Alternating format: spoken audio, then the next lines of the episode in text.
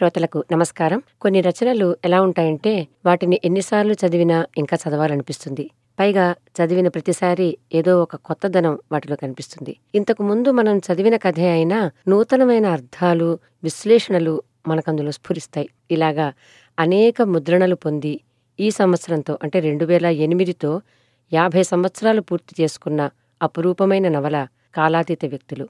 పంతొమ్మిది వందల యాభై ఎనిమిదిలో సీరియల్గా పూర్తయి ప్రథమ ముద్రణ జరిగిన ఈ నవలకు ఈ ఏడు స్వర్ణోత్సవం అని చెప్పుకోవాలి.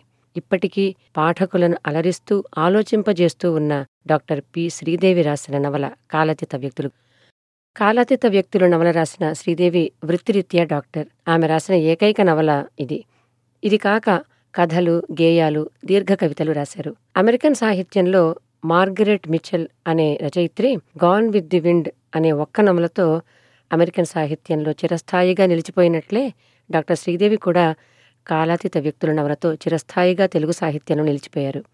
వీరిద్దరికీ మరో పోలిక కూడా ఉంది. ఇద్దరూ చిన్న వయస్సులోనే మరణించారు. మార్గరెట్ మిచెల్ పంతొమ్మిది వందలలో జన్మించి పంతొమ్మిది వందల నలభై తొమ్మిదిలో రోడ్డు ప్రమాదంలో మరణించింది. డాక్టర్ శ్రీదేవి పంతొమ్మిది వందల ఇరవై తొమ్మిదిలో జన్మించి పంతొమ్మిది వందల అరవై ఒకటిలో మరణించారు. కొన్ని చోట్ల కాలాతీత వ్యక్తులు నాయిక ఇందిరకు గాన్ విత్ ది విండ్ నాయిక స్కార్లెట్ ఒహారాకు కూడా మనకు పోలికలు కనిపిస్తాయి. బహుశా శ్రీదేవి గారు గాన్ విత్ ది విండ్ చదివే రాశారేమో అని కూడా అక్కడక్కడ అనుమానం వస్తుంది. తనకు కావలసింది సాధించడంలో ఆప్తులను కూడా గాయపరచడానికి జంకని మనస్తత్వం ఈ ఇద్దరి నాయకుల్లోనూ కనిపిస్తుంది. అదే సమయంలో గొప్ప ధైర్యం పరోపకార గుణం ఇవి రెండూ వీళ్ళిద్దరిలో ఉన్నాయి. ఏమైనా అమెరికన్లకు అతి ప్రియమైన ఆల్ టైమ్ గ్రేట్ నవలగా గాన్ విత్ ది విండ్ లభిస్తే మనకు కాలాతీత వ్యక్తులు అలాంటి ఆల్ టైమ్ గ్రేట్ నవలగా లభించిందని చెప్పొచ్చు. కాలాతీత వ్యక్తుల నవల కథాకాలం పంతొమ్మిది వందల యాభై తొలి దశలో విశాఖపట్నం నగర జీవనం. అక్కడ కాలేజీలో చదువుతున్న వాళ్ళు ఉద్యోగం చేసుకుంటున్న వాళ్ళు ముగ్గురు అమ్మాయిలు ముగ్గురు అబ్బాయిల కథ ఇది. నిజానికి ఈ నవలలో ఇది కథ ఇతివృత్తం ఇలా ఉంటుంది. ఇది ప్రారంభం ఇది ముగింపు అని ఖచ్చితంగా గాని సులువుగా గాని చెప్పలేం. ఎందుకంటే ఇది ఒక తరం మనస్తత్వాలను చిత్రించే నవల ఇందులో పాత్రలు వాళ్ళల్లో వచ్చిన పరిణామాలు ఇవే ప్రధానం. కథగా చూస్తే చెప్పుకోదక్క ప్రారంభం కానీ ఆ కథకు చాలా సహజ పరిణామంగా వచ్చే ముగింపు కానీ నిర్దిష్టంగా కనిపించకపోవచ్చు. ఈ నవల తెలుగు స్వతంత్ర అనే పత్రికలో పంతొమ్మిది వందల యాభై ఏడు ఆగస్టు నుంచి పంతొమ్మిది వందల యాభై ఎనిమిది జనవరి వరకు సీరియల్గా వచ్చింది. అందుకే ఈ జనవరితో దీనికి సరిగ్గా యాభై ఏళ్ళు నిండాయని చెప్పుకోవడం. నవలగా వస్తున్నప్పుడే అంటే సీరియల్గా వస్తున్నప్పుడే సూపర్ హిట్గా పేరు తెచ్చుకున్న నవల ఇది. యాభై ఎనిమిదిలోనే మొదటి ముద్రణ వచ్చినప్పుడు మూడు నెలల్లోనే అన్ని కాపీలు అయిపోయి రికార్డు సృష్టించింది. సీరియల్గా వస్తున్నప్పుడు ఇది కలిగించిన సంచలనాన్ని మరో ప్రముఖ రచయిత్రి శ్రీదేవికి సమకాలికురాలు అయిన సరళాదేవి చక్కగా చెప్పారు. అందరికంటే ఆలస్యంగా ఈ సీరియల్ గురించి విన్న తను ఒక్కసారిగా పన్నెండు వారాల సంచికలు చదివేసి ముగ్ధురాలైపోయి ఎప్పుడెప్పుడు తర్వాతి సంచిక వస్తుందా అని ఎదురుచూశానని ఆమె అన్నారు ఈ రోజుల్లోనైతే ఒక సీరియల్ కోసం ఎదురు చూస్తున్నాము అంటే దానికి కారణం అది సస్పెన్స్ థ్రిల్లర్ అయి ఉండడమే అవుతుంది. కానీ కాలాతీత వ్యక్తులలో నేరాలు శృంగారాలు ఉత్కంఠలు థ్రిల్లులు ఏమీ లేవు. అయినా సరే పాఠకులు ఎంతగానో ఎదురుచూసేవారు అంటే దానికి కారణం ఏమిటి అని గనక మనం ఆలోచిస్తే మనలాంటి మనుషులు మనం ఎదుర్కొనే సన్నివేశాలను ఎలా ఎదుర్కొన్నారో తెలుసుకోవాలనిపించటం.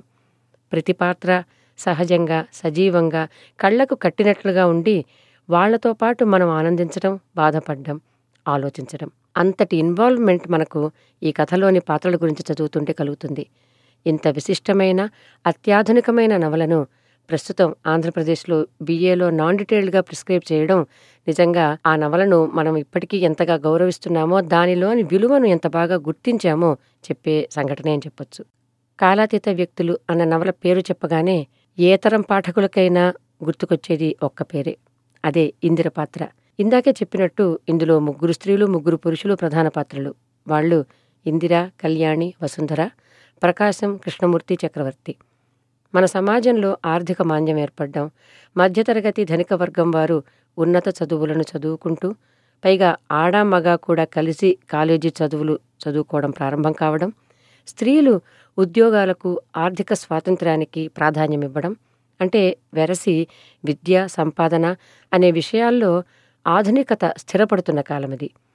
ఆ నేపథ్యంలో స్త్రీ పురుషుల మధ్య సంబంధాలు అనుబంధాలు ఎన్ని రకాలుగా ఉంటాయో ఉండగలవో చర్చించే నవల ఇది కుటుంబ వ్యవస్థలో వస్తున్న మార్పులు వివాహ వ్యవస్థలో రావలసిన మార్పులు ఈ నవలలో చర్చకు వస్తాయి అన్నిటికంటే ముఖ్యంగా స్త్రీకైనా పురుషుడికైనా వ్యక్తిత్వం శీలం అన్న పదాలను ఎలా నిర్వచించుకోవాలి అనే విషయంలో సరికొత్త అవగాహనను అందించిన నవల ఇది మనకు సంప్రదాయ సిద్ధంగా జీర్ణమైపోయిన ఆడలక్షణాలు మగ లక్షణాలు అనే వాటిని సవాలు చేసే పాత్రలు మనకిందులో కనిపిస్తాయి. ఈ కొత్త రకమైన ఆలోచన విధానం సంస్కారం ఇవన్నీ ఇందిర పాత్రలోనే ప్రధానంగా ప్రాణం పోసుకుంటాయి కాబట్టే కాలాతీత వ్యక్తుల నవల అంటే ఇందిర కథ అనే పేరు వచ్చింది. కథానాయిక ఇందిర రైల్వేలో ఒక చిన్న ఆఫీసులో స్టెనో. ఆమె తండ్రి ఆనందరావు. పేకాడడం అందరిని విమర్శించడం కూతురి సంపాదనను నిస్సిగ్గుగా వాడుకోవడం దేనికి బాధ్యత తీసుకోకపోవడం అలా తీసుకోనందుకు ఏమాత్రం చింత పశ్చాత్తాపం లేకపోవడం ఇవి ఆయన లక్షణాలు. తల్లి చిన్నప్పుడే పోయి వ్యసనాలకు బానిస అయిన తండ్రి సోకాల్డ్ సంరక్షణలో పెరిగిన ఇందిరకు జీవితం అంటే పెద్ద ప్రేమ లేదు. అలాగని ఆ ఇష్టమూ లేదు.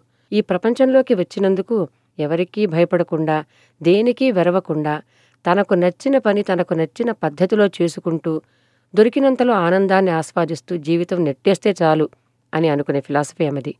అలాంటి ఆమె జీవితంలో కళ్యాణి ప్రకాశం కృష్ణమూర్తి ఈ ముగ్గురు ప్రవేశించిన నాటి నుంచి ఒక విధమైన సంచలనం కలుగుతుంది పరిణామం ప్రారంభమవుతుంది. ఈ నలుగురి మధ్య అనుబంధాల్లో వచ్చిన మార్పులు ఈ నవలలోని ప్రధానమైన కథ. కళ్యాణి ఇందిర ఈ రెండు పాత్రలని జెక్స్టాపోజ్ చేసి చూపించే శిల్పంతో రచయిత్రి అప్పటి సమాజంలోని స్త్రీలలోని వైవిధ్యాన్నంతా చూపారు. ఈ సమాజంలో కళ్యాణి లాంటి వారు చాలామంది కనిపిస్తారు. డబ్బు లేక తండ్రి అకాల మరణం పాలై నాన్న వాళ్ళు లేనందుకు తన మీద తను జాలిపడుతూ ఇతరుల నుంచి సాయం తీసుకోవడం ఇష్టం లేని ఆత్మాభిమానంతో తనని తానే హింసించుకుంటూ కష్టాలకు కరిగిపోయే మంచి అమ్మాయి కళ్యాణి. కొంతవరకు ఇందిర కాల్పనిక పాత్ర. కానీ అవాస్తవిక పాత్ర మాత్రం కాదు. ఇందిర లక్షణాల్లో కొన్నైనా ఉన్నవాళ్ళు ఆ రోజుల్లోనూ ఉండే అవకాశం ఉంది. ఈ రోజుల్లో చాలామందే ఉన్నారు. కాకపోతే ఇందిరలాగా వాళ్ళు జీవితంలో చివరకు సుఖశాంతులను పొందలేకపోయి ఉండొచ్చు. అప్పటి సామాజిక నేపథ్యాన్ని సాంస్కృతిక నేపథ్యాన్ని బట్టి చూస్తే. ఇందిరను సంపూర్ణంగా అర్థం చేసుకున్న కృష్ణమూర్తి లాంటి వాళ్ళు అరుదే గాని అతనిది కూడా కేవల కల్పన అని చెప్పడానికి వీల్లేదు. వాస్తవిక పునాదుల నుంచి వచ్చిన సృజనే ఇందిర గాని కృష్ణమూర్తి గాని. ఇందిర కళ్యాణి స్నేహితులు. వీళ్ళ మధ్య మరో వ్యక్తి అంటే మెడిసిన్ చదువుతున్న ప్రకాశం చేరుతాడు. ఇందిర అతనితో సునాయాసంగా స్నేహం చేసేస్తుంది. సంప్రదాయ కుటుంబం నుంచి వచ్చిన ప్రకాశం స్వతహాగా భయస్థుడు. తనకేం కావాలో తనకే తెలియని బలహీనుడు. ఇందిర స్వతంత్రంగా ఉద్యోగాన్ని సంపాదించుకున్న ఒక రకమైన చైతన్యం కలిగిన చలాకీ అయిన అమ్మాయి. ఆమె ఆమె మీద ఆధారపడి ఉన్న తండ్రి ఇంతే ఆమె కుటుంబం. ఆమె సంపాదన మీదే ఇల్లు నడుస్తోందని కాబోలు ఆమె ఏం చేసినా ఎవరిని ఇంటికి తీసుకువచ్చినా ఎలాంటి వాళ్ళతో స్నేహం చేసినా తండ్రి ఏమీ అనడు. ఇందిరకు ఏం మాట్లాడడానికైనా ఎవరితో స్నేహం చేయడానికైనా పూర్తి స్వేచ్ఛ ఉంది. అందుకే ఆడా మగా తేడా లేకుండా అందరితో ఒకేలాగా వ్యవహరిస్తూ అందరితోనూ చనువుగా ఉంటూ చాలా వరకు చాలా మందితో విమర్శలు ఎదుర్కొంటూ ఉంటుంది. కానీ ఈ విమర్శలు ఏమీ ఆమెకంటవు. ఒకసారి ప్రకాశం తామిద్దరూ కలిసి తిరిగితే ఈ ప్రపంచం ఏమనుకుంటుందో అన్నప్పుడు ఆమె సమాధానం గమ్మత్తుగా ఉంటుంది. అబ్బో ఇలాంటివి రోజు లక్ష మాటలు వింటుంటాను. మా ఆఫీసులోనూ ఉన్నారు అలాంటి ఘనులు. మా బాస్ నన్ను కొంచెం అభిమానంగా చూస్తాడని తక్కిన వాళ్ళకి కడుపు మంట. ఇంకేముంది? మా ఇద్దరి మధ్య ఏదో ఉందని కథలల్లేశారు. అంచేత నేను ఏడుస్తూ కూర్చోనా? అందరూ అలా అనుకోవడమే బాగుంది నాకు. ఎవరూ నా జోలికి రారు.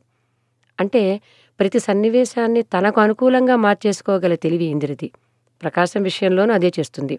నిజానికి ప్రకాశానికి కళ్యాణి మీద అనురాగం కలుగుతుంది. కానీ ఇందిర తన ఆకర్షణలో అతన్ని సునాయాసంగా పడేసుకుంటుంది. తన వాక్చాతుర్యం ఆకర్షణల ముందు కళ్యాణిని ప్రకాశం మరిచిపోవడానికి ఎక్కువసేపు పట్టదు.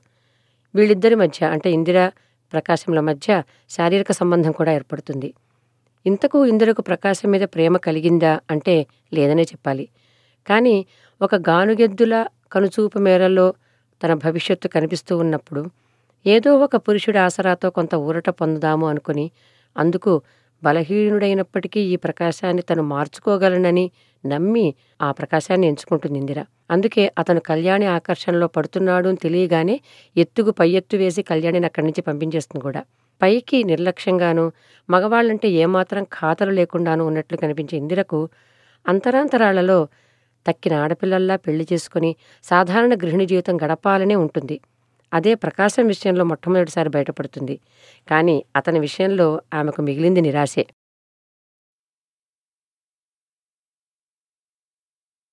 ఈ శీర్షికలోని అన్ని భాగాలను వినడానికి దాసు భాషితం యాప్ను ఇప్పుడే డౌన్లోడ్ చేసుకోండి. లింకు డిస్క్రిప్షన్లో ఉంది. ప్రపంచవ్యాప్తంగా తెలుగువారు ఇష్టపడే అతిపెద్ద తెలుగు శ్రవణ పుస్తకాల యాప్ దాసు భాషితం. ఎంతో ఉచిత కాంటెంట్తో పాటు సాహిత్యం సైన్స్ అద్వైతం ద్వారా వ్యక్తిగత వృత్తిపర ఆధ్యాత్మిక ఎదుగుదలకు సోపానం కావడం దాసుభాషితం ప్రత్యేకత.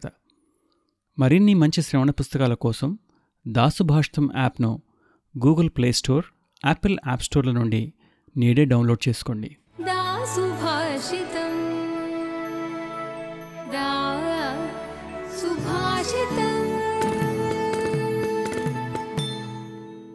దాసుభాషితం.